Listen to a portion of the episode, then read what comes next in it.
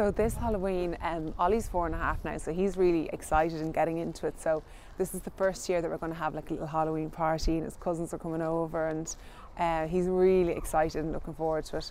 Uh, I am as well. I think when you have kids, it kind of brings you back to your own like childhood, and you want to get in the spirit of things. So yeah, I'm really looking forward to it.